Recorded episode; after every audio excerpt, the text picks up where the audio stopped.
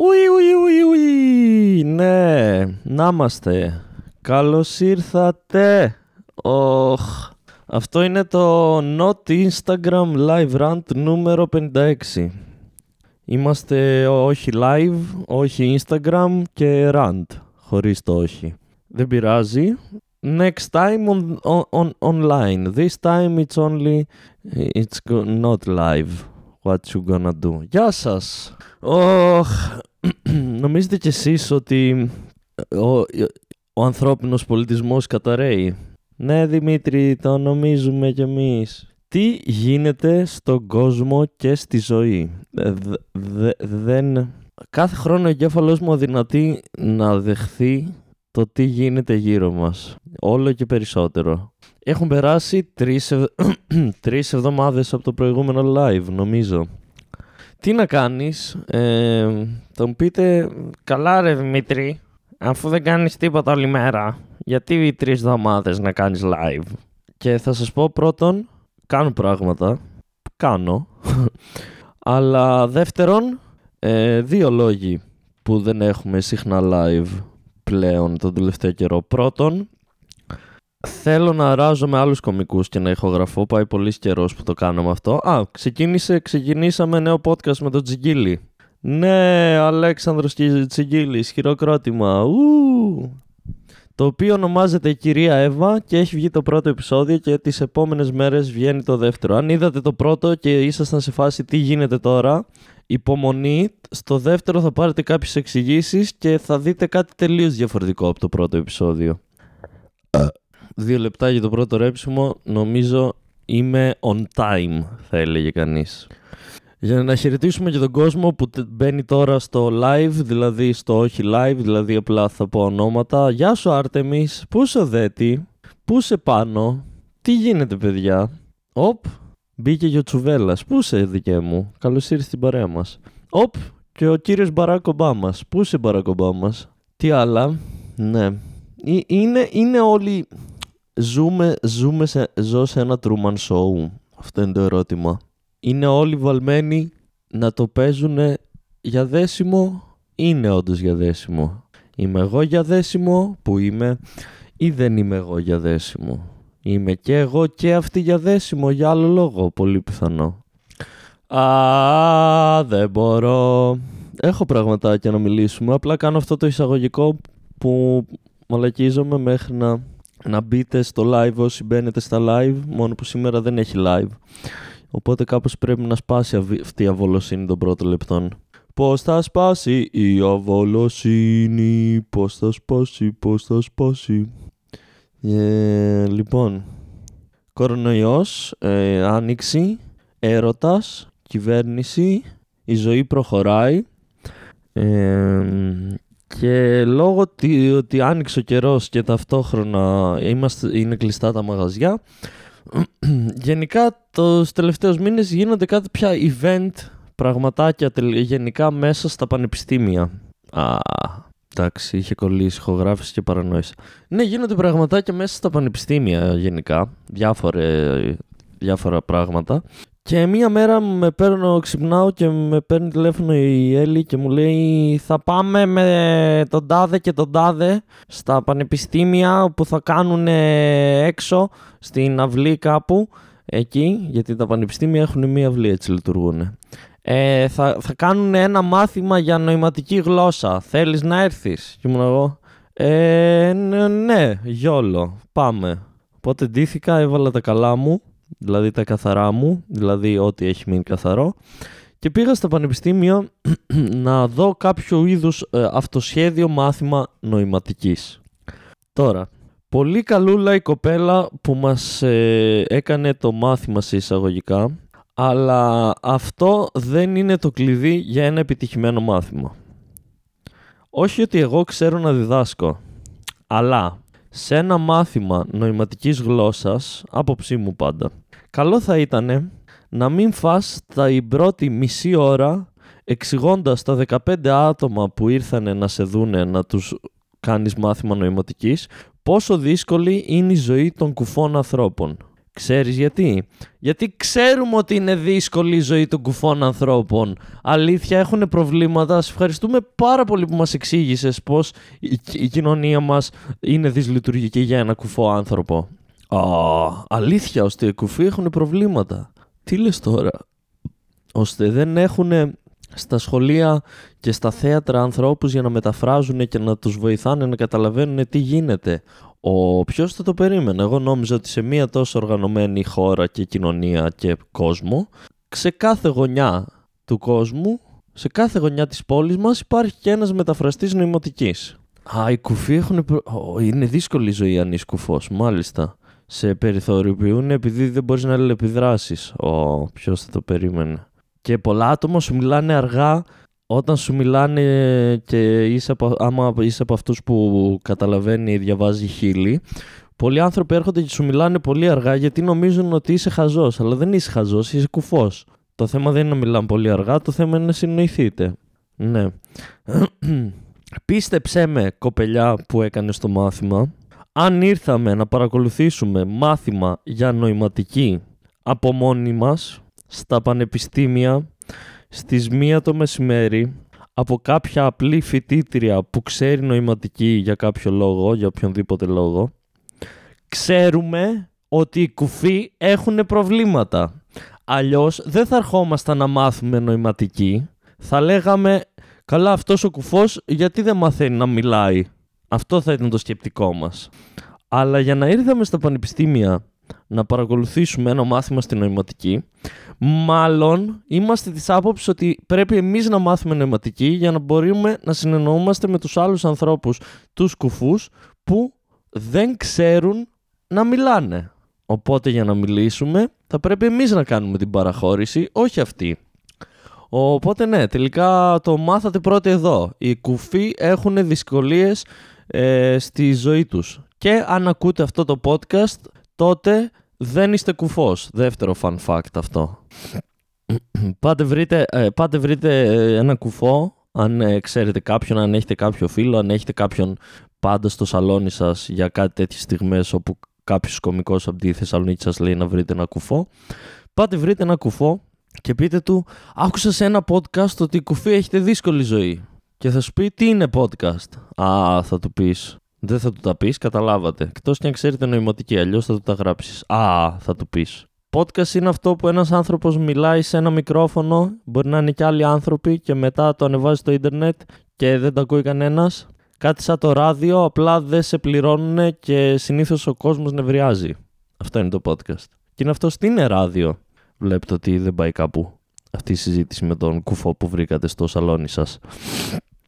Αλλά ας ξεπεράσουμε το βασικό σοκ της εισαγωγής του μαθήματος, αυτό το 20 λεπτό μισάωρο μάθημα του ότι είναι δύσκολη η ζωή του κουφού, και ας πάμε στο ίδιο το μάθημα αυτό καθ' αυτό.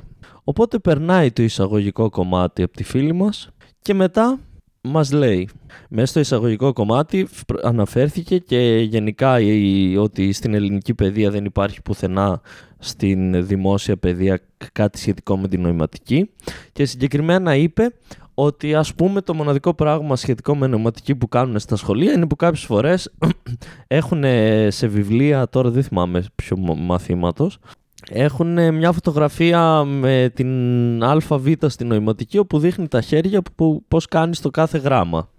Και μας το λέει αυτό η κοπέλα και μετά λέει ότι, αλλά αυτό είναι τελείως άχρηστο, μας λέει. Η ΑΒ δεν είναι κάτι χρήσιμο, δηλαδή τη βάλανε στα βιβλία να μας μάθουν κάτι και καλά, αλλά την ΑΒ οι κουφοί δεν τη χρησιμοποιούν στη νοηματική τους γλώσσα, γιατί είναι λίγο δυσλειτουργικό να κάνεις spelling ολόκληρες λέξεις γράμμα-γράμμα συνέχεια. Οπότε η νοηματική έχει λέξεις ολόκληρες, δηλαδή μιλάς με τις λέξεις αυτές καθ' αυτές, δεν φτιάχνεις τις λέξεις από την ΑΒ τη νοηματική. Και με το που μας το λέει αυτό, με το που μας είπε, παιδιά, στο σχολείο σας μαθαίνουν μόνο την ΑΒ και είναι τελείως άχρηστη, με το που το είπε αυτό γύρισε και είπε, λοιπόν, πάμε να ξεκινήσουμε το μάθημα. Ας ξεκινήσουμε από την ΑΒ. Κυρία, έχω εγώ μία ερώτηση. Τι είναι περίεργη τύπε με τη μάσκα με τα λουλούδια? Δεν είναι μόλις... Δεν ξέρω καν αν πρέπει να το πω, κυρία, ή αν πρέπει να περιμένουμε να το καταλάβετε εσείς. Νιώθω ότι είναι καλύτερο να περιμένουμε να το καταλάβετε. Το καταλάβατε? Όχι.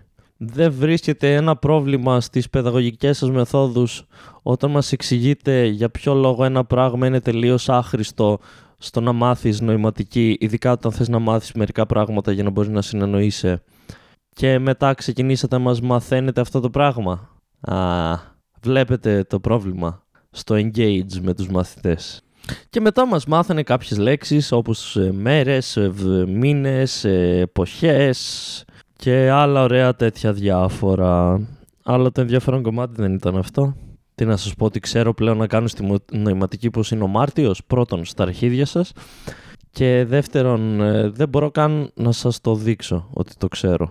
Ενώ αν είχαμε κάμερα και έκανα το podcast με κάμερες και ανέβαινε με κάμερες, τώρα θα μπορούσαμε να τα κάνουμε αυτά, αλλά μαντέψτε.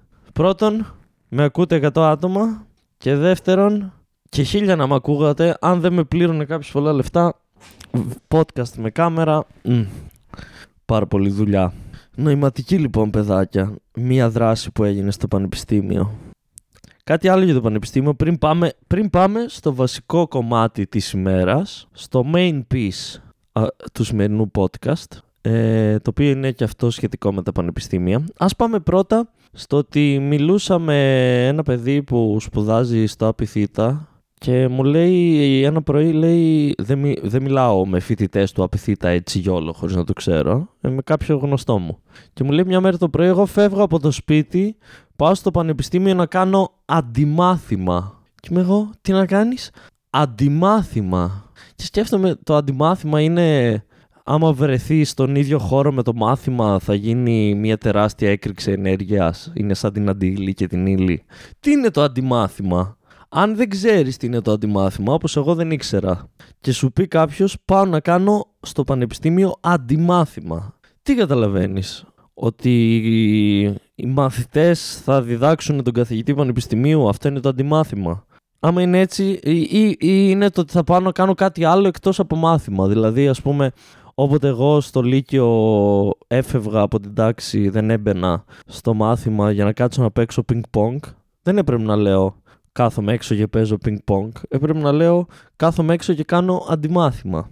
Αφού του τα είπα όλα αυτά λοιπόν στο φίλο μου που μου λέει δεν ξέρω γιατί παρανοείς τόση ώρα, μπορούσα απλά να σου πω τι είναι το αντιμάθημα, του λέω ωραία, πες μας τι είναι το αντιμάθημα. Και μου λέει είναι ένα μάθημα, τώρα που είναι κλειστά τα πανεπιστήμια και γίνονται τα μαθήματα online, μαζευόμαστε κάπου στην αυλή, τι έλεγα πριν για την αυλή του πανεπιστημίου ή την πιλωτή ή τι έχουνε, μαζευόμαστε στην αυλή του πανεπιστημίου με αποστάσεις και με μάσκες, και έρχεται και ο καθηγητής και μας κάνει εκεί μάθημα έξω στα γρασίδια, καταλάβατε. Και σκέφτομαι εγώ, πού φτάσαμε κυρίες και κύριοι, πού μας έχει καταντήσει η ζωή, ο κορονοϊός και η κυβέρνηση. Φτάσαμε στο σημείο το επαναστατικό, να είναι επανάσταση να πηγαίνεις στο πανεπιστήμιο να κάνεις μάθημα. Κάποτε στα νιάτα μου, όταν πήγαινες στο πανεπιστήμιο, όταν ήσουν φοιτητής, η επανάστασή σου ήταν να μην πας στο μάθημα και να πας για καφέ ή να αράξεις σπίτι σου. Τώρα η επανάσταση είναι ενώ είσαι στο σπίτι σου και το μάθημα είναι εκεί, δηλαδή δεν χρειάζεται να πας στο πανεπιστήμιο. Δεν υπάρχει πια η δικαιολογία τώρα ποιος πάει στο πανεπιστήμιο για μία ώρα μάθημα. Τώρα η επανάσταση είναι να φύγεις από το σπίτι σου στο οποίο γίνεται το μάθημα και να πας στα πανεπιστήμια για να κάνεις εκεί μάθημα. I am μπερδεμένιους, I am. Αντιμάθημα, παιδιά. Δεν το ήξερα. Και πάμε στο βασικό κομμάτι της ημέρας. Ήρθε η ώρα για λίγο νάτριο. Ας τα πάρουμε τα πράγματα με τη σειρά. Περίπου πριν 2 εβδομάδες, θέλω να πω, μου στέλνει μήνυμα ένας νέος κωμικός και μου λέει θα γίνει μια παράσταση στα πανεπιστήμια με διάφορα act μέσα και θέλω να κάνουμε και stand-up.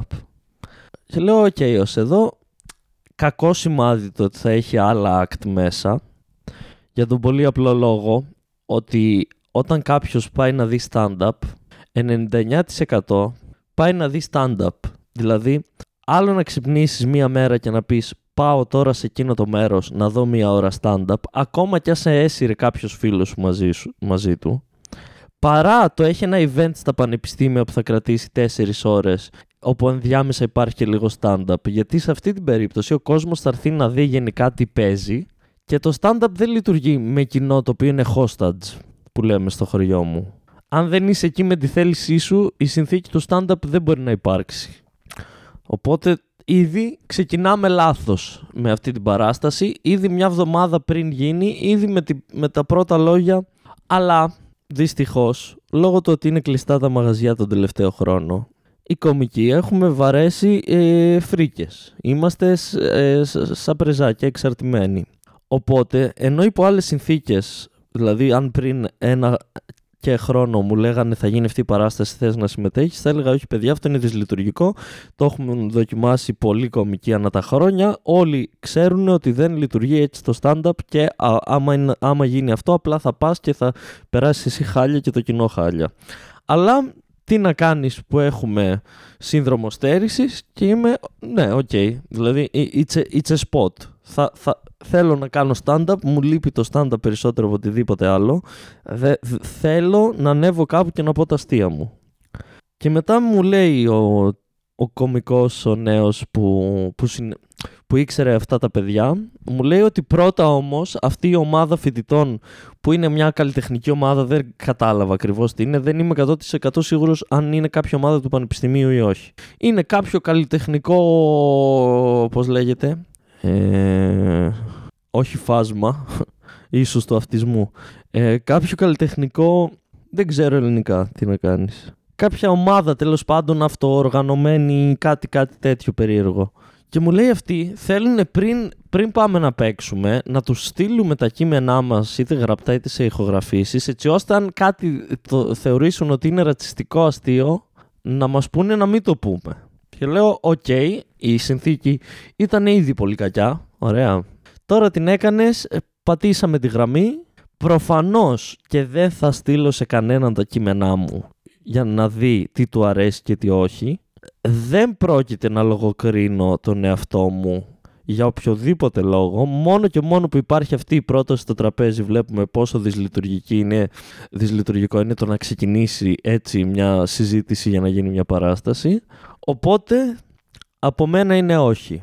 Περνάνε μερικές μέρες και ξαναμιλάω με το κωμικό και μου λέει τελικά δέχτηκαν να μην δούνε τα κείμενά μας. Λέω ωραία, τότε είμαι πάλι μέσα αφού δεν θέλουν να δουν τα κείμενά μας και δεν χρειάζεται, ενώ το ζητήσανε στην αρχή, which is suspicious as fuck. Ναι, πάμε να το κάνουμε. Γιόλο, λέει ο Δημήτρης μέσα μου. Οπότε σε μια τέτοια παράσταση όπου το σκεπτικό ήταν ότι εμείς θα είμαστε 45 λεπτά. Το stand-up θα είναι 45 λεπτά. Υπήρχαν 6-7 παιδιά που θα κάνουν 5 λεπτά και εγώ που ήμουνα σε εισαγωγικά παρουσιαστής, δηλαδή που ο ρόλος μου ουσιαστικά ήταν να ανέβω στην αρχή, να πω τους βασικούς κανόνες του stand-up και να παίξω 5-10 λεπτά, να ζεστάνω το κοινό, να είναι κομπλέ για να ανεβούν τα υπόλοιπα παιδιά. Ακούστε τι γίνεται τώρα. Μετά από όλα αυτά, ξέρουμε ότι το event ξεκινάει στις 5 και το stand-up θα ξεκινήσει στις 8. Άλλο ένα λάθος κάπου εδώ, οπότε με το ίδιο ακριβώς σκεπτικό που είπαμε για το ότι το κοινό δεν πρέπει να είναι hostage. Με το να βάλεις το stand-up μετά από άλλα act, δημιουργείς τα εξής προβλήματα. Πρώτον, αν ξεκινάει το event στις 5 και το stand-up στις 8, αυτό σημαίνει ότι αν κάποιος έρθει στις 5 θα φάει στη μάπα 3 ώρες, οτιδήποτε κι αν είναι, το καλύτερο show στον πλανήτη να δει, δεν με νοιάζει, και θα είναι full κουρασμένος μετά από 3 ώρες για να δει stand-up. Πρώτο πρόβλημα. Και δεύτερο πρόβλημα, θα έρθει να δει όλα τα υπόλοιπα πράγματα και δεν θα έρθει κατευθυνόμενος να δει stand-up. Άμα το stand-up ήταν το πρώτο event, το πρώτο κομμάτι του event αυτού νου, αν το stand-up ξεκινούσε την παράσταση εξ αρχής, τότε αυτό θα δημιουργούσε την εξής ευκολία. Ο κόσμος που θα ήθελε να δει stand-up θα ερχόταν στις 5. Ο κόσμος που δεν θα ήθελε να δει stand-up θα ερχόταν κατά τις 6. και θα είχαμε λύσει το πρόβλημα του να έχει κοινό από κάτω το οποίο δεν έχει έρθει να δει stand-up. Αλλά δεν έγινε κάτι τέτοιο, το stand-up ήταν κανονισμένο για τις 8. Ωραίος εδώ, ωραία. Πολλοί κομικοί ξέρουν, όχι, άμα οι κομικοί ξέρουν σίγουρα, άμα έχετε μιλήσει με κομικούς, άμα έχει κάποιο φίλο κομικό, μπορεί να ξέρετε ότι τις παραστάσεις προφανώς εμείς πάμε πιο νωρίς από την ώρα έναρξης, προφανώς. Το πόσο πιο νωρίς θα πάμε στο μέρος που θα γίνει η παράσταση εξαρτάται από πολλούς ρόλους, όπως το τι μέρος είναι που θα γίνει η παράσταση, πόσοι κομικοί είμαστε, τι ρόλο έχει ο καθένας μας σε κάθε παράσταση και πολλά άλλα τέτοια, αλλά γενικά έχουμε την τάση μισή με μία ώρα το αργότερο να είμαστε στο μέρος που να γίνει η παράσταση. Το οποίο στην συγκεκριμένη περίπτωση θα έπρεπε να μεταφράζεται ότι κατά τις 6.30-7 θα πρέπει να πάμε στα πανεπιστήμια, γιατί στις 8 ξεκινάμε να παίζουμε εμείς το stand-up μας. Αλλά για κάποιο λόγο αυτή η ομάδα τέτοια των φοιτητών, φοιτητές δεν ξέρω καν αν είναι. Οι 2-3 παίζα μου ρίχναν 10 χρόνια και εγώ είμαι 10ο έτος.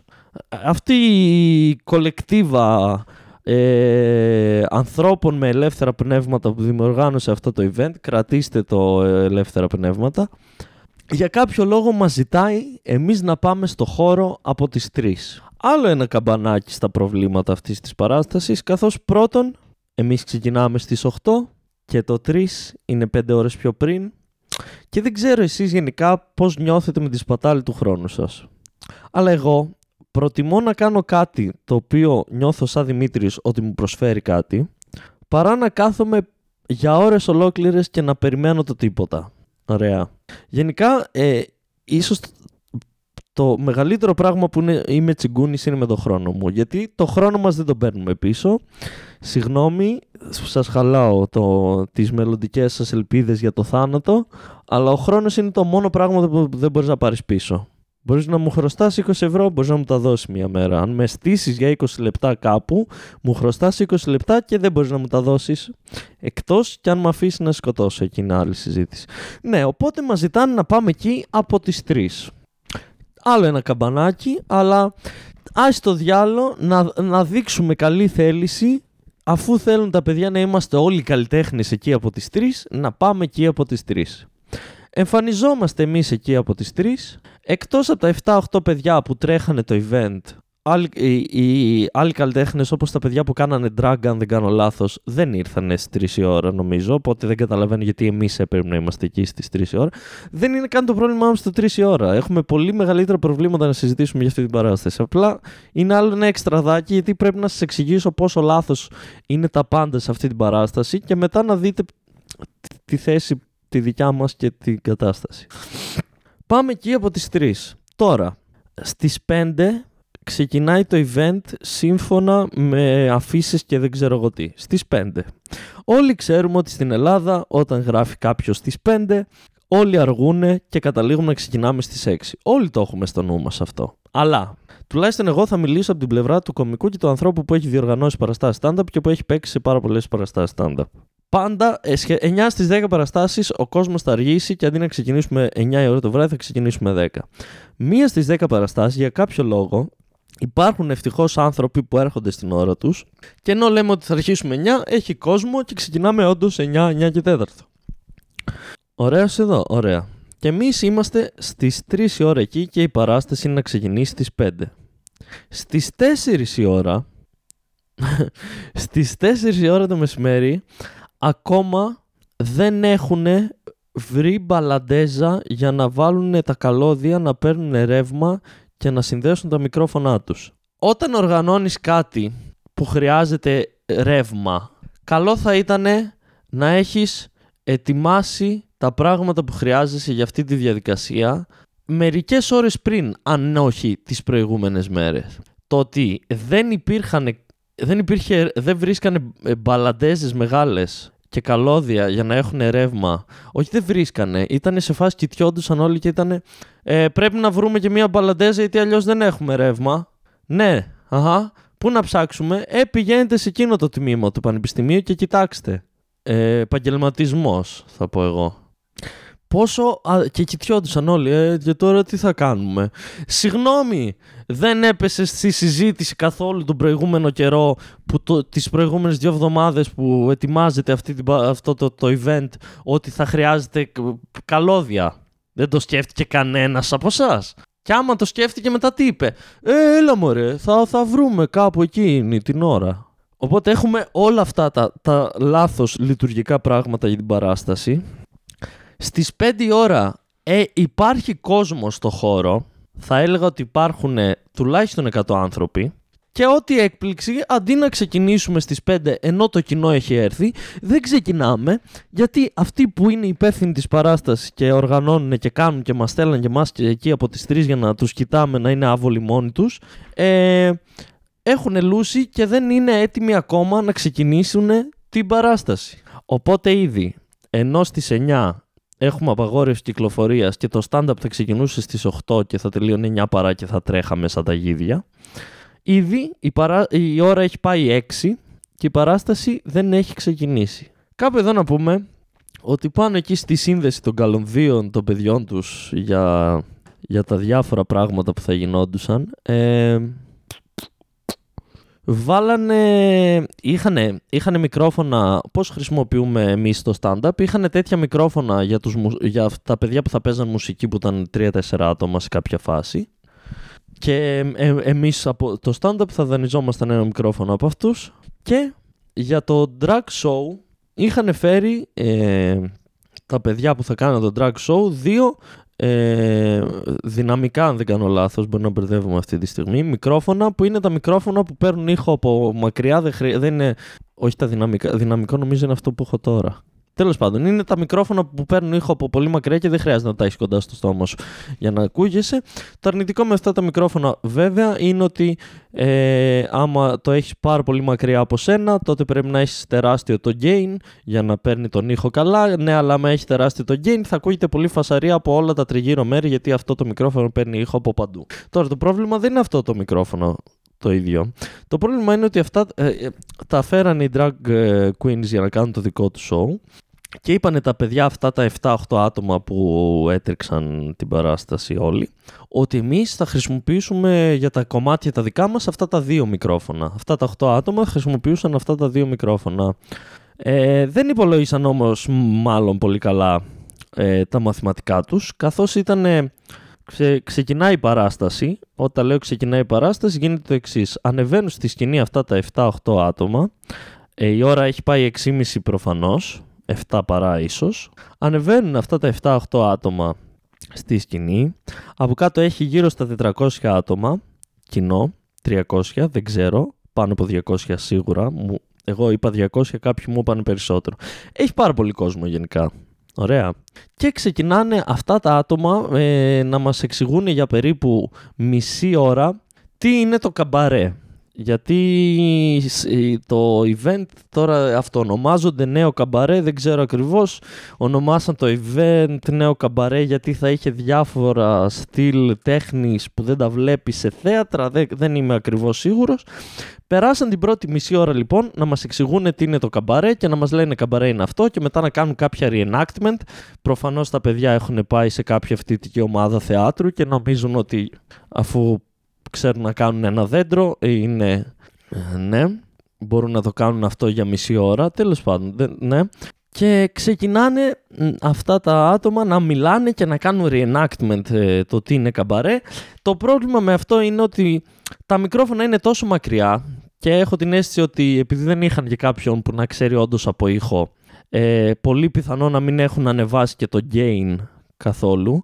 Οπότε αντί να ο κόσμος που είχε έρθει να δει το event, αντί να βλέπει 7 άτομα στη σκηνή που μιλάνε και τα ακούνε, ο κόσμος τα ακούει και μετά κάνουν τα act out τους και μιλάνε και τους ξανακούει ο κόσμος, έβλεπε 7-8 άτομα να φωνάζουν ενώ ταυτόχρονα δεν τους ακούει κανένας, και μετά να κάνουν άκυρες κινήσεις που προσπαθούσες να καταλάβεις τι γίνεται, γιατί είχαν τα μικρόφωνα στο διαόλου τον κόλο.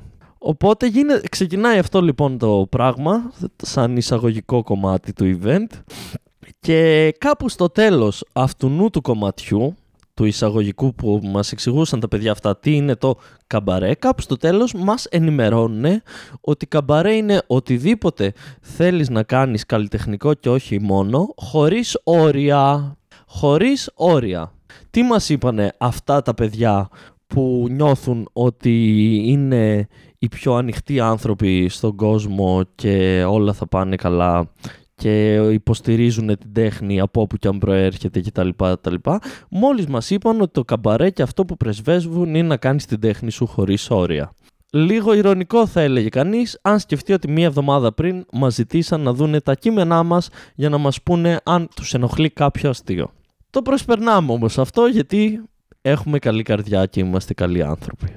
Περνάει η ώρα, τελειώνει αυτό το εισαγωγικό, μετά παίζουν μουσική κάποια παιδιά έχοντας τα άλλα μικρόφωνα πλέον, τα οποία επίσης φαίνεται να έχουν κάποιο πρόβλημα και παίζουν μουσική και ταυτόχρονα το ένα παιδί διαβάζει ένα κείμενο πάνω από τη μουσική, επίσης δεν ακούμε το παιδί από τα κακά μικρόφωνα, δεν έχει σημασία, ωραία τα παιδιά παίξαν τη μουσικούλα τους και γαμό, κατεβαίνουν τα παιδιά, ενδιάμεσα είχαμε και δύο παρουσιαστές, μην ξεχάσουμε τους παρουσιαστές μας, ήταν παρουσιαστές ολόκληρου το event, ο Μπόλεκ και ο Λόλεκ, ναι, ο ένας δεν φορούσε καν παπούτσια.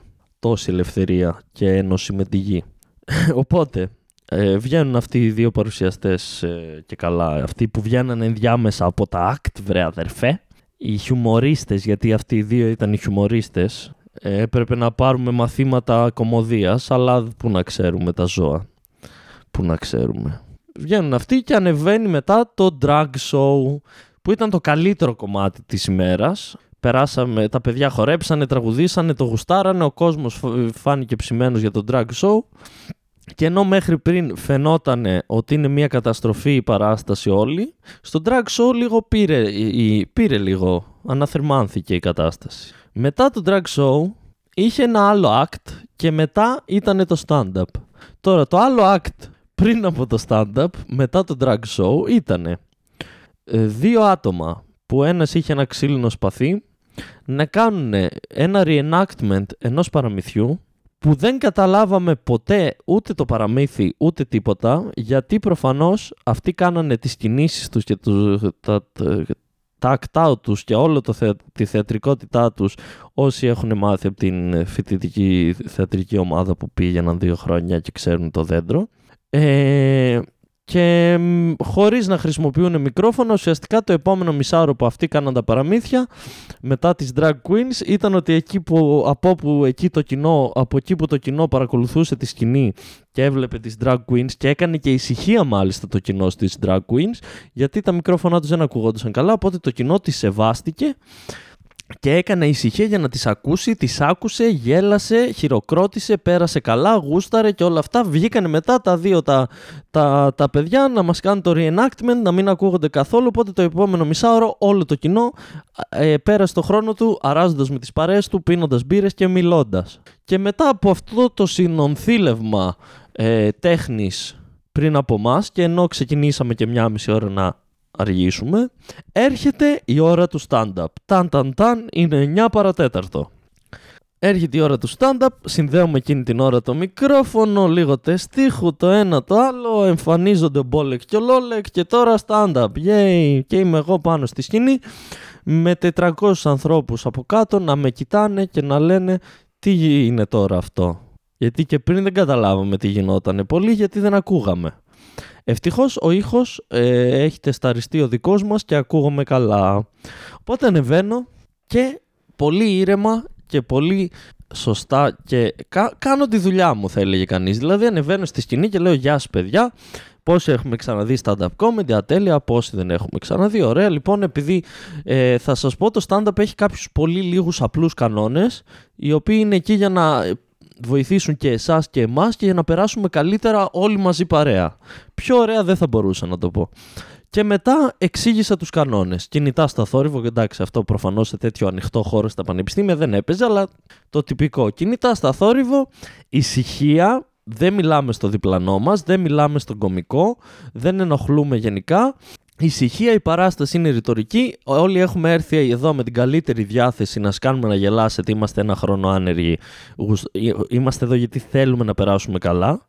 και να γελάτε για να χειροκροτάτε. Λέω το πρώτο μου αστείο και με το που λέω το πρώτο αστείο με χεκλάρει μία από τις τύπισσες που ήταν από αυτά τα παιδιά, νομίζω που το οργανώνανε, και που ήταν στο act που ήταν μετά το stand-up, το οποίο ήταν ζογκλερικά. Στο πρώτο γαμημένο αστείο με χεκλάρει άνθρωπος που είναι μέρος της παράστασης. Ζω στο πρώτο λεπτό. Παίζω το σετ μου, ψιλοπεθαίνει για πάρα πολλούς λόγους, γιατί το κοινό δεν είχε έρθει για να δει stand-up, γιατί το κοινό προφανώς είχε ανθρώπους που ήταν της ίδιας νοοτροπίας με τους ανθρώπους που μας είπαν να τσεκάρουν τα αστεία μας, γιατί το κοινό ακόμα και να είχε έρθει να δει stand-up ήταν ανάμεσα σε κοινό που δεν είχε έρθει να δει stand-up, και ακόμα και να είχε έρθει να δει stand-up έχει κουραστεί γιατί έχει δει 3 ώρες πιο πριν πόσα διαφορετικά πράγματα. Οπότε πεθαίνω και ανεβάζω τον πρώτο κωμικό. Ευχαριστώ πολύ, χειροκρότημα, γεια σας. Ανεβαίνει ο επόμενος κωμικός, παίρνω τα μπαγκάζια μου και φεύγω να πάρω το αστικό μου, να πάω σπίτι μου για να μην με προλάβει το 9 η ώρα απαγόρευση. Μαθαίνω λοιπόν την επόμενη μέρα από τα παιδιά στην παράσταση ότι όταν τελείωσαν την παράσταση ήρθανε άτομα από αυτούς που ήταν οι υπεύθυνοι εκεί που το οργάνωσαν και τους κάναν παρατήρηση, γιατί λένε ότι ένας κωμικός είπε έναν τρανσοφοβικό αστείο που, αν ακούσετε το αστείο, είναι ο ορισμός του μη τρανσοφοβικού αστείου, δηλαδή δίνει ένα επιχείρημα που είναι σαν να λέει ο κωμικός, γιατί η κοινωνία σας αντιμετωπίζει έτσι ρε παιδιά, ας πούμε, πώς για τον Μπούτσο είναι αυτό. Αυτό το αστείο, τέλος πάντων, αναγνωρίστηκε ως τρανσοφοβικό.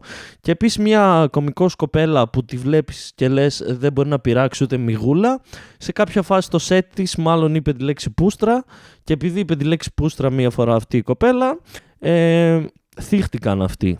Οπότε ήδη βλέπετε ότι τα τσιτώνω εγώ με αυτές τις πληροφορίες.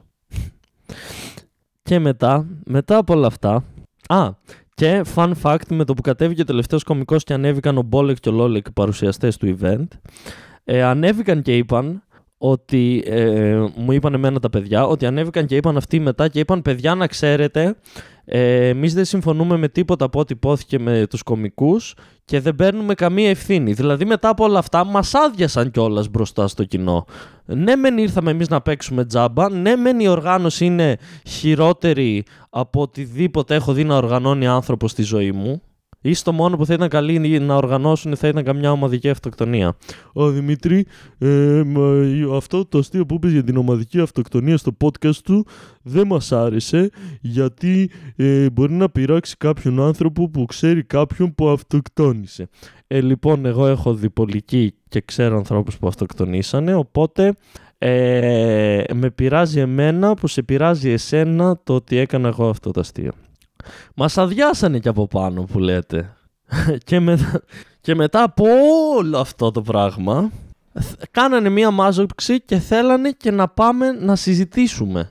Προφανώς κανένας κωμικός δεν πήγε, εκτός από το παιδί που τους ήξερε και που συνεννοήθηκε την παράσταση. Το νέο κωμικό που μου στείλε εμένα και μου πήγε την παράσταση. Εκτός από αυτόν που πήγε. Και τον κράξανε. Τον κράξανε πάλι για το τρανσοφοβικό αστείο, τον κράξανε πάλι για το πούστρα, αλλά υπήρξανε και... Λοιπόν, έχω και 3 καινούριους λόγους για τον οποίο τον κράξανε. Είμαστε έτοιμοι, γιατί ο ένας είναι πιο αστείος από τον άλλον. Έχουμε ότι τους ενόχλησε η πούστρα και ότι τρανσοφοβικό αστείο. Λοιπόν, ένα άλλο πράγμα που τους ενόχλησε πάρα πολύ ήταν ότι εγώ όταν ανέβηκα πάνω στη σκηνή είπα κατευθείαν κανόνες. Δηλαδή, να σας εξηγήσω... Η αντίδρασή τους, αυτό που μου μεταφέρθηκε εμένα γιατί δεν πήγα σε αυτή τη συνάντηση, ήταν ότι τι πάει να πει κανόνες και κάνουμε τέχνη, και τι πάει να πει ανεβαίνει ο άλλος και λέει κανόνες. Τι κανόνες, γιατί πρέπει να έχει το stand-up κανόνες. Εγώ ανέβηκα να κάνω τη δουλειά μου, η δουλειά μου, ο ορισμός της δουλειάς μου ήταν να πω τους γαμμένους κανόνες στην αρχή και μετά να κάνω το set μου. Αυτός ήταν ο ορισμός. Και ξέρετε τι έγινε. Ανέβηκα, είπα τους κανόνες και με το που είπα τους κανόνες αυτοί αποφάσισαν καλά αυτοί ποιοι νομίζουν ότι είναι τώρα και έχουν κανόνες για το δικό τους κομμάτι της παράστασης. Τι πάει να πει κανόνες, τι πάει να πει δεν μπορώ να μιλάω με το διπλανό μου όση ώρα εσύ λες τα αστεία σου. Δεν υπάρχουν κανόνες, δεν χρειάζονται κανόνες. Οι κανόνες είναι για να μας περιορίζουν. Εμείς πρέπει να είμαστε ελεύθεροι και να κάνουμε τα ητσί στα λιβάδια όσο εσύ θα λες τα αστεία σου και ταυτόχρονα εμείς θα βάζουμε δάχτυλα ένα στον άλλον. Τους πείραξε που είχαμε κανόνες. Είναι τόσο επαναστάτες. Και στο stand-up δεν θέλουν κανόνες, ρε φίλε. Τι κανόνες? Fuck them. Κανόνες. Ποιος χρειάζεται τους κανόνες όταν μπορείς να κάνεις μια παράσταση χωρίς καθόλου οργάνωση και χωρίς καθόλου σκέψη από πίσω και να πάνε όλα χάλια? Τι τους χρειάζεται τους κανόνες? Τους ενόχλησε που είπα κανόνες, μαλάκα. Τους φάνηκε περίεργο ότι στο stand-up έχουμε κανόνες. Να σου πω, φίλε μου χίπι, σου φάνηκε περίεργο που είχαμε κανόνες στο stand-up, όπως το να μην μιλάτε μεταξύ σας και το ησυχία και το κινητά στα θόρυβο, ή σε πείραξε και το ότι είπα να γελάς με τα αστεία? Σε πείραξε κάτι από αυτό? Αν έχεις πάει ποτέ σε θέατρο στη ζωή σου, και όταν λέω σε θέατρο δεν εννοώ όπως αυτά που κάνετε εσείς, που το event αυτό το κάνετε έτσι γιατί είναι το μοναδικό μέρος που θα μπορείτε να κάνετε αυτά που κάνετε. Γιατί εμείς όταν είναι ανοιχτά τα μαγαζιά πηγαίνουμε σε μαγαζιά όπου, ξέρεις, πληρωνόμαστε και είναι δουλειά αυτό και κάνουμε, ναι. Τι έλεγα όμως πριν φτάσω να σε κράζω για το δεν κάνεις τίποτα? Α, ναι, τους πείραξαν οι κανόνες. Όταν πηγαίνεις στο θέατρο, φίλε μου, και όταν λέω θέατρο εκεί ήμασταν, δεν εννοώ εσύ και δυο φίλοι σου που έχετε πάει σε φοιτητική ομάδα θεατρική σε ένα πάρκο να φωνάζετε με δέντρο, εννοώ σε παράσταση σε θέατρο. Εκεί, όταν σου λένε να μην μιλάς και να μην πετάγεσαι, εσύ τι κάνεις, Πηγαίνεις στην Επίδαυρο και όση ώρα παίζει από κάτω Αριστοφάνης, εσύ πετάγεσαι και λες τη μαλακία σου? Παίζουν οι βάτραχοι του Αριστοφάνη και πετάγεσαι και λες «Κι εγώ είχα ένα βάτραχο μικρός στο σπίτι». Όχι, μουνόπανο, δεν πετάγεσαι. Με το ίδιο σκεπτικό έχουμε και εμείς τρεις γαμμένους κανόνες στο stand-up. Αν δεν μπορείς να ακολουθήσεις τρεις τόσο απλούς κανόνες και σου φαίνονται τόσο περιοριστικοί, φύγε από την κοινωνία. Άμα σου φαίνονται περιοριστικοί οι κανόνες του stand-up και φύγε. Μην κάθεσαι στην κοινωνία μας και σε ενοχλούμε. Φύγε. Πάνε στο δάσος, πάνε στο γαμμένο σου δάσος και ζήσε μόνος σου. Να μην ενοχλούμε εμείς εσένα και σε εμένα. Τους ενόχλησαν κανόνες, μαλάκα. Τρία πράγματα είχαμε καινούργια ότι τους ενόχλησαν. Το πρώτο ήταν οι κανόνες. Το δεύτερο ποιο ήτανε? Να τσεκάρω λίγο τα μηνύματά μου. Να δω ποιο ήτανε το άλλο που τους ενόχλησε. Εκτός από τους κανόνες. Α, ναι, δεν έχει τρει. Το άλλο ένα είναι, νομίζω. Λοιπόν, το κερασάκι στην τούρτα αυτής της υπερβολικά τρελής παράνοιας, και ναι, έρχεται με το εξής. Τους φάνηκε περίεργο, λέει, μου μεταφέρανε, το ότι εμείς οι κομικοί, όταν κάποιος έχει ένα αστείο, είναι δικό του το αστείο. Και τι πάει να πει αν είναι δικό σου το αστείο, λένε αυτοί εδώ, τα ελεύθερα πνεύματα. Άμα το είπες εσύ, μπορείς να το λες μόνο εσύ. Γιατί σου λέει αυτός ο τύπος. Γιατί με βλέπει εμένα, κάνω stand-up. Και εντάξει, προφανώς θίγεται από τα μισά αστεία, αλλά κάποιο αστείο μπορεί να του άρεσε και μπορεί να πήρε και γέλια. Οπότε σου λέει αυτός ο χίπης χωρίς ταλέντο που δεν ξέρει να κάνει τίποτα, οπότε τα κάνει όλα ταυτόχρονα χάλια και νομίζει ότι κάνει κάτι. Σου λέει δεν κατάλαβα γιατί να μην μπορώ να πω κι εγώ το ίδιο αστείο σε μια δικιά μου άλλη παράσταση. Τους φάνηκε περίεργο το ότι έχουμε το δικαίωμα των αστείων μας. Τους φάνηκε περίεργο ότι όταν γράφω εγώ ένα αστείο δεν μπορούν να το πάρουν αυτοί και να πάνε να το πούν αλλού. Φίλε. Σε σένα μιλάω, ναι, που σου φαίνεται περίεργο το κόνσεπτ του ότι ένα αστείο είναι δικό μου. Είπαμε να μοιραστούμε τη ζωή, να μοιραστούμε τους δρόμους, να μοιραστούμε το υγειονομικό σύστημα, να μοιραστούμε το νερό, να μοιραστούμε την αγάπη. Να τα μοιραστούμε όλα, βρε αδερφέ. Όλοι είμαστε μια οικογένεια, εγώ μαζί σου. Αλλά τα αστεία δεν θα τα μοιραστούμε. Συγγνώμη, αλλά όχι. Μα πώς μπορεί να... Τι, απλά επειδή το σκέφτηκες το αστείο είναι δικό σου? Να σου πω κάτι. Τι πάει να πει η J.K. Rowling είναι η συγγραφέας του Harry Potter. Τι, επειδή σκέφτηκε αυτή την ιστορία του Harry Potter, πάει να πει ότι ο Harry Potter είναι δικός της? Όχι, είναι και δικός μας. Θα αρχίσω να εκτυπώνω βιβλία και να πουλάω Harry Potter με το δικό μου όνομα από κάτω. Φίλε, ορίστε, σε βοήθησα να ξεκινήσεις μία μπίζνα, να βγάλεις λεφτά για να μπορείς μετά να πηγαίνεις και να κάνεις όλα αυτά τα χόμπι σου, τα άχρηστα που δεν χρειάζονται κανένα ταλέντο. Ορίστε, σε βοήθησα. Τρανσοφοβικό, μαλάκα, το αστείο. Τρανσοφοβικό. Γιατί, ναι, γιατί οι κομικοί αυτό κάνουμε. Αυτό κάνουμε.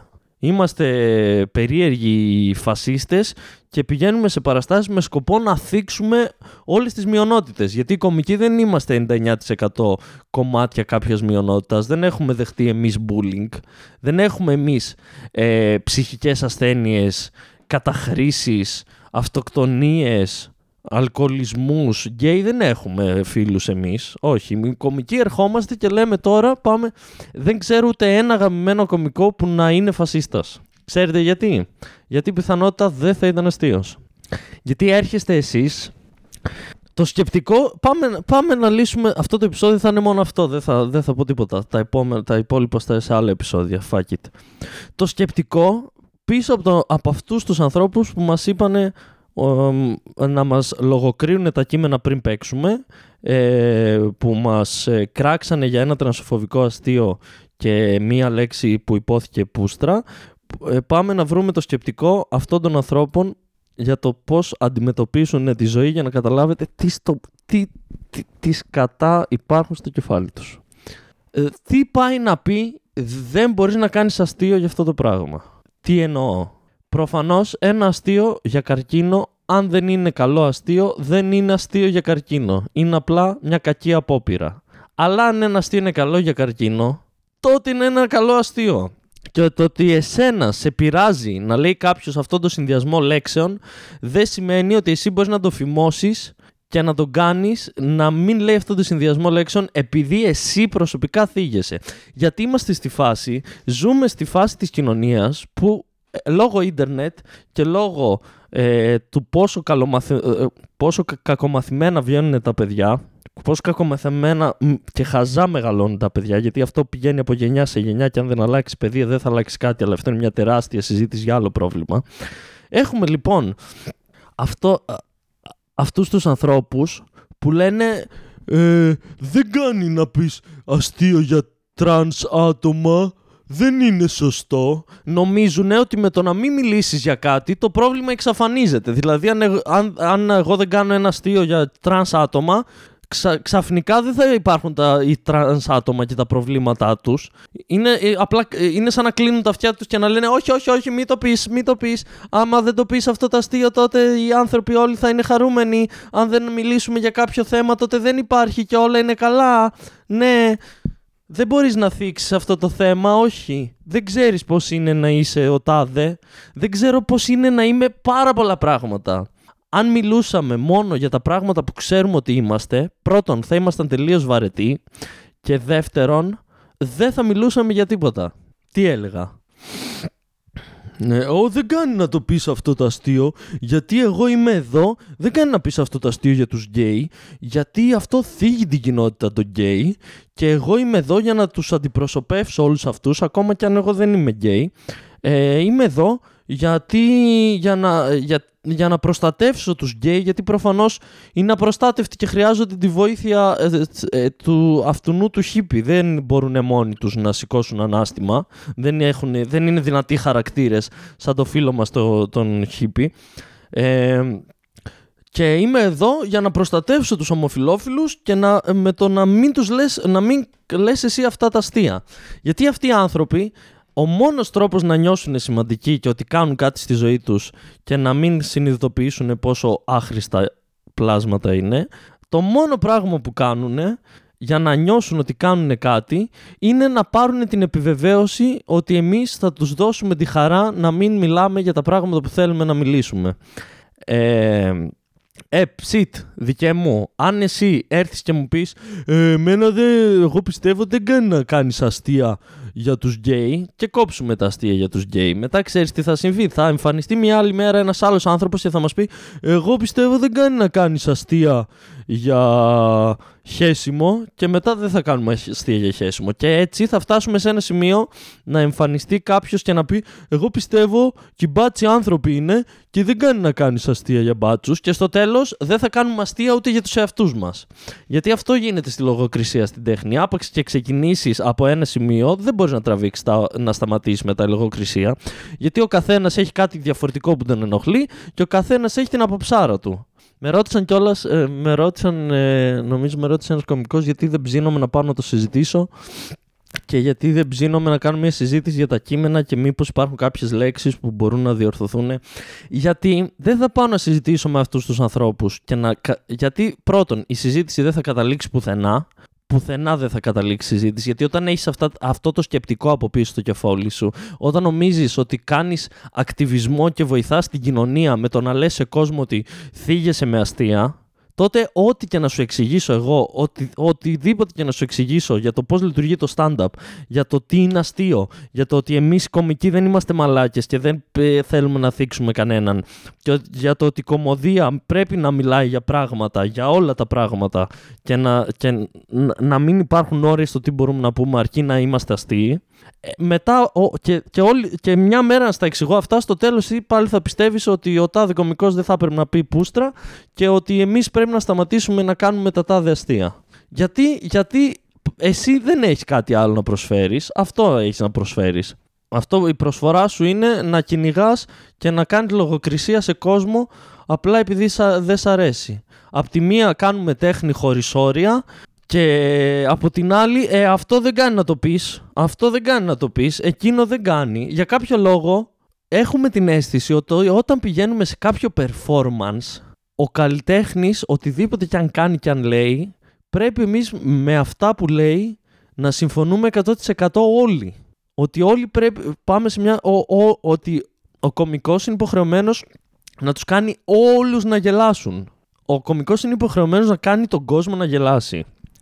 Το να τους κάνει όλους δεν βασίζεται τόσο στον κωμικό, όσο στο πώς αντιλαμβάνεται ο κόσμος το stand-up και την κωμωδία. Γιατί αν εσύ θίγεσαι από τη λέξη πούστρα, εγώ δεν είμαι υποχρεωμένος να κόψω να λέω τη λέξη πούστρα, που εγώ συγκεκριμένα δεν τη χρησιμοποιώ κιόλας. Απλά είναι το παράδειγμα από την τάδε παράσταση που είπε ένας άλλος κωμικός. Ναι, όχι. Εγώ δεν θα τους δώσω τη χάρη να συνευρεθώ μαζί τους για οποιαδήποτε συζήτηση. Αυστραλοπίθηκη. Τα νεύρα μου, ξέρετε πόσες μέρες τα έχω μαζεμένα αυτά. Τι πάει να πει κανόνες. Τι πάει να πει κανόνες. Καλά, ο άλλος ανέβηκε εδώ πάνω και ξεκίνησε κατευθείαν με κανόνες μας αποπήρε. Όχι, έπρεπε πρώτα να κάτσω να πούμε. Είχαμε 45 λεπτά να βγάλουμε μια παράσταση με 7 άτομα και με παρουσιαστή θεωρητικά. Και εγώ έπρεπε να ανέβω και να κάνω. Τι, έπρεπε να ανέβω να πω ανέκδοτα μάλλον, να πω αστεία άλλων κωμικών, να πω κανέναν δικό τους αστείο άμα είχανε και να κάνω καλαμπούρι. Μάλλον αυτό νομίζανε ότι θα κάνουμε. Ή ότι να πω αστεία, ξέρω εγώ. Όταν έκανα αστεία για μπάτσους μουνόπανα γελούσατε. Κοροϊδεύουμε τους μπάτσους. Όταν ερχόμαστε στα... Όταν έκαναν οι κωμικοί αστεία για μπάτσους και για φασίστες, ήσασταν από κάτω, ναι, καλά τα λες, κοροϊδεύσε τους φασίστες και τους μπάτσους. Αλλά μετά, άμα πάμε στην άλλη πλευρά, γιατί αυτό είναι το πρόβλημα. Από εκεί ξεκινάνε όλα. Το βασικό πρόβλημα είναι πρώτον ότι όλοι νομίζουμε ότι η άποψή μας είναι εισάξια για όλα. Όλοι νομίζουν ότι η άποψή τους για οτιδήποτε είναι εισάξια με την άποψη οποιανουδήποτε. Ζούμε στην κοινωνία που ο Γιάννης που κάνει ζογκλερικά με τις κορίνες στα 40 του σε μια παράσταση στα πανεπιστήμια, γιατί δεν μπορεί να τα κάνει πουθενά αλλού, δεν είναι ότι κάποιος θα πληρώσει να πάει να το δει να κάνει ζογκλερικά κορίνες. Ωραία. Νομίζει ότι η άποψή του για την καρδιοχειρουργική έχει την ίδια σημασία με την άποψη ενός καρδιοχειρούργου για την καρδιοχειρουργική. Ότι επειδή εσύ θίγεις από ένα αστείο σημαίνει ότι πρέπει να αλλάξει όλη η κωμωδία επειδή εσύ έχεις πρόβλημα. Τι έλεγα. Ναι. Νομίζει ότι η άποψή του είναι σημαντική και ότι θα μετρήσει. Ότι επειδή την έχει την άποψη και είναι η δικιά του, στο κεφάλι του δεν μπορεί να καταλάβει ότι μπράβο που έχει την άποψή σου, αλλά δεν έχει καμία γνώση πίσω από αυτό και δεν μας νοιάζει η άποψή σου. Όχι, πρέπει να μας νοιάζει η άποψή του. Να μας πει πώς θα κάνουμε το stand-up. Ελάτε να μας πείτε. Ελάτε να κάνουμε μια συζήτηση. Όχι, να μου εξηγήσετε εσείς πώς πρέπει να κάνουμε το stand-up. Γιατί προφανώς εμείς που το κάνουμε 5, 6, 10 χρόνια δεν ξέρουμε πώς να κάνουμε stand-up. Οι κανόνες νομίζετε υπάρχουν στο stand-up, από τη δημιουργία του stand-up έτσι. Γιατί εμάς μας κάβλωσε έτσι, τους κομικούς στα 60s, 70s, τους κάβλωσε μια μέρα και είπαν δεν λέμε και κανόνες στην αρχή έτσι για το γιόλο.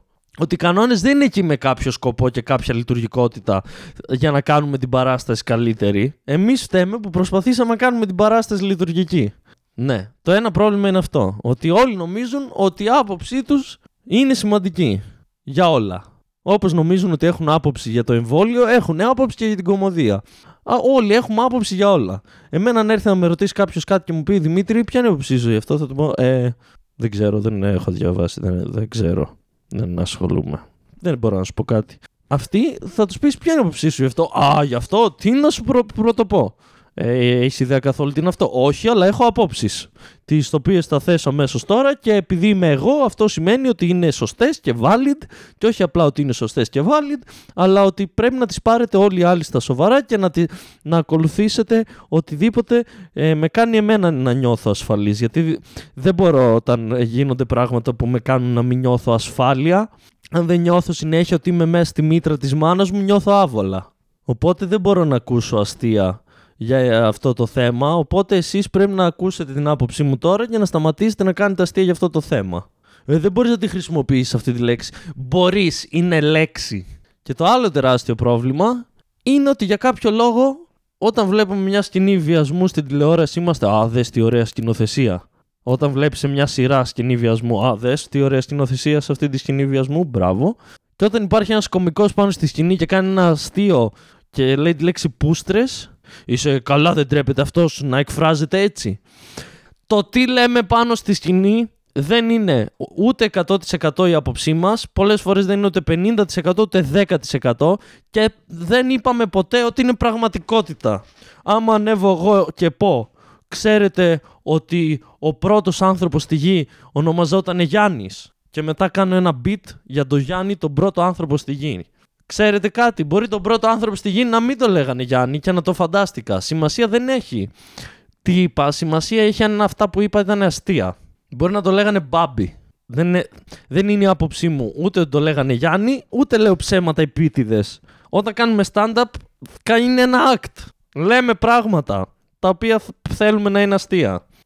Και συγγνώμη φίλε μου ελεύθερο πνεύματε, ένα με τη γη ζογκλέρ, αλλά όχι. Άμα ανεβαίναμε πάνω στη σκηνή και απλά λέγαμε τις απόψεις μας, δεν θα κάναμε κωμωδία, δεν θα ήμασταν αστείοι, θα ήμασταν είτε εσύ ο χαζός τύπος με τα χαζά αστεία στο άραγμα με τους άλλους χαζούς σου φίλους, ή κάτι άλλο. Από τα νεύρα μου έχω ξεχάσει τι θα έλεγα. Τι θα έλεγα? Α, ναι, ότι θα ήμασταν σαν και σένα. Οπότε fuck them. Θα έπρεπε να ντρέπεστε για τη διοργάνωση της παράστασης, θα έπρεπε να ντρέπεστε για το πώς αντιμετωπίσετε τις κωμικούς, και προσωπικά για μένα άνθρωποι που σκέφτονται έτσι και αντιμετωπίζουν την κωμωδία έτσι δεν είναι για να κάνει συζήτηση μαζί τους. Όπως είπα πριν, δεν πρόκειται να αλλάξει κάτι μετά από τη συζήτηση. Και προσωπική μου άποψη, τώρα δεν ξέρω ποιος άλλος το λέει ελεύθερα ανοιχτά και όχι, κάποιους ανθρώπους δεν τους θέλουμε και στο stand-up σαν κοινό. Το stand-up δεν είναι για όλους, όπως δεν είναι το θέατρο για όλους, όπως δεν είναι τα συγκεκριμένα κάθε θεατρικό για όλους. Η τέχνη δεν γίνεται να γίνεται για όλους, αλλιώς δεν θα ήταν τέχνη. Ωραία, θα ήταν παραγωγή. Τι θέλεις εσύ να ακούσεις, ορίστε, θα στο φτιάξουμε στο εργοστάσιο και θα στο δώσουμε. Αλλά δεν είναι παραγωγή, είναι τέχνη, είναι ανθρώπινη έκφραση.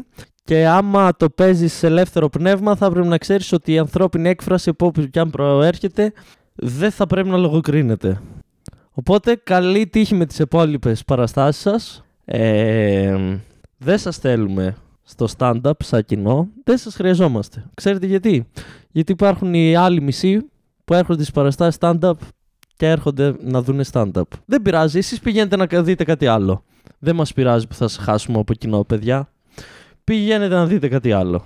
Αφού η παιδεία είναι στην Ελλάδα σε τέτοιο επίπεδο που άνθρωποι στην ηλικία μας νομίζουν ότι σε ένα καλλιτεχνικό δρόμενο όπου χρησιμοποιούνται λέξεις για να εκφράσουμε πράγματα με σκοπό να υπάρξουν γέλια, δεν μπορείς να λες συγκεκριμένες εκφράσεις και λέξεις. Τι να κάνεις, αφού είμαστε σε αυτό το σημείο της ζωής, πάτε να παρακολουθήσετε ζογκλιρικά και να κάνετε fisting ο ένας τον άλλον, χρησιμοποιώντας τις τρίχες από τις μασχάλες σας. Ελπίζω να σας ενόχλησε η άποψή μου και για σας και για οτιδήποτε άλλο έχω πει. Ελπίζω να θίγεστε. Ένα τελευταίο θα σας πω πριν κλείσει αυτό το περίεργο podcast με τα νεύρα μου. Έχω να πω κάτι τελευταίο σε όλους αυτούς που θέλουν να μας λογοκρίνουν, για όλους αυτούς που θίγονται για άλλους, για όλους αυτούς που θέλουν να κάνουν λογοκρισία σε οποιοδήποτε σημείο της τέχνης. Για όλους αυτούς, αυτοί είναι οι ίδιοι με το μεταξύ που παλεύουν να μην μπουν οι μπάτσοι στα πανεπιστήμια, αλλά ταυτόχρονα θέλουν να μας λογοκρίνουν. Ναι, κάτι τελευταίο για όλους αυτούς. Τι ήθελα να πω, για όλους αυτούς τους ανθρώπους που είναι εκεί έξω και θίγονται και νευριάζουν και νομίζουν και παίρνουν αυταρέσκεια με το να λένε σε κάποιον άνθρωπο ότι αυτό δεν κάνει να το λες. Ναι, σε όλους αυτούς τους ανθρώπους που νομίζουν ότι η άποψή τους είναι σημαντική και που νομίζουν ότι σώζουν τις μειονότητες, οποιαδήποτε μειονότητα κι αν είναι αυτή, με το να λένε σε κόσμο να μην σχολιάζει τα θέματα τους, που με όποιες γαμμένες μειονότητες και να μιλήσεις, όταν πηγαίνουν να δουν stand-up θέλουν να δουν και να ακούσουν αστεία για αυτούς. Ξέρετε γιατί αναρχοάπλητοι μπουνταλάδες θέλουν να ακούσουν αστεία αυτοί που έχουν όντως το πρόβλημα. Ξέρετε γιατί θέλουν να μας ακούσουν να μιλάμε και για αυτούς και να μην τους αφήσουμε στην άκρη. Για να νιώσουν και αυτοί ότι είναι μέλος της κοινωνίας. Το χιούμορ φέρνει τους ανθρώπους κοντά. Όταν κάνεις μια παράσταση stand-up και πας να δεις μια παράσταση stand-up, όταν μιλάνε για κάτι το οποίο έχεις ζήσει εσύ, νιώθεις και εσύ μέρος του αστείου, μέρος της πλάκας, μέρος της ομάδας που γελάμε όλοι μαζί με πράγματα. Και ο κόσμος, όλοι που έχουν προβλήματα, όταν έρχονται καρκινοπαθείς, τυφλοί, δεν ξέρω τι, έρχονται στις παραστάσεις, θέλουν να ακούσουν αστεία για αυτούς. Οπότε να ξέρετε ότι κάθε φορά που λέμε ένα αστείο και θίγεστε και σφίγγουν οι κολοτρυπίδες σας, κάθε φορά που εμφανίζεστε και λέτε αυτό το αστείο δεν κάνει να το λες, αυτό είναι τρανσοφοβικό, εγώ θίγομαι με αυτό, δεν είναι σωστό να μιλάμε για αυτά τα πράγματα. Και όλες αυτές τις παπαριές σας, να ξέρετε ότι μέσα μας, εμείς που κάνουμε stand-up, θα μιλήσω για μένα, εγώ τουλάχιστον, αλλά ξέρω ότι και άλλοι κομικοί, παίρνουμε μια τεράστια ευχαρίστηση με το ότι σας ενοχλούν αυτά που λέμε, γιατί σημαίνει ότι μάλλον κάνουμε κάτι καλά. Ευχαριστώ πάρα πολύ το κοινό που με ακούει στο YouTube και στο Spotify και στο Google τα podcast, και παρακολουθήστε τα άλλα podcast. Βγαίνουν τα μία σχέση, δοκιμάζετε, φτάνουν στο τέλος. Ξεκίνησε το Κυρία Εύα με τον Τζιγκίλη, μην το χάσετε. Βγήκε ένα βιντεάκι που έχω κάνει, είναι ένα ηχητικό από ένα podcast που είχαμε κάνει με τον Μπίτσι και το έχω οπτικοποιήσει. Τσεκάρετε αυτό το βιντεάκι. Γούσταρα πάρα πολύ όταν το έφτιαχνα και έχω φτιάξει και μερικά άλλα. Ελπίζω να πάνε όλα καλά και να ανεβούν και εκείνα. Να προσέχετε, να περνάτε καλά. Να θυμάστε... και να θυμάστε ότι όλοι αυτοί για τους οποίους μίλησα πιο πριν, τον παίρνουνε!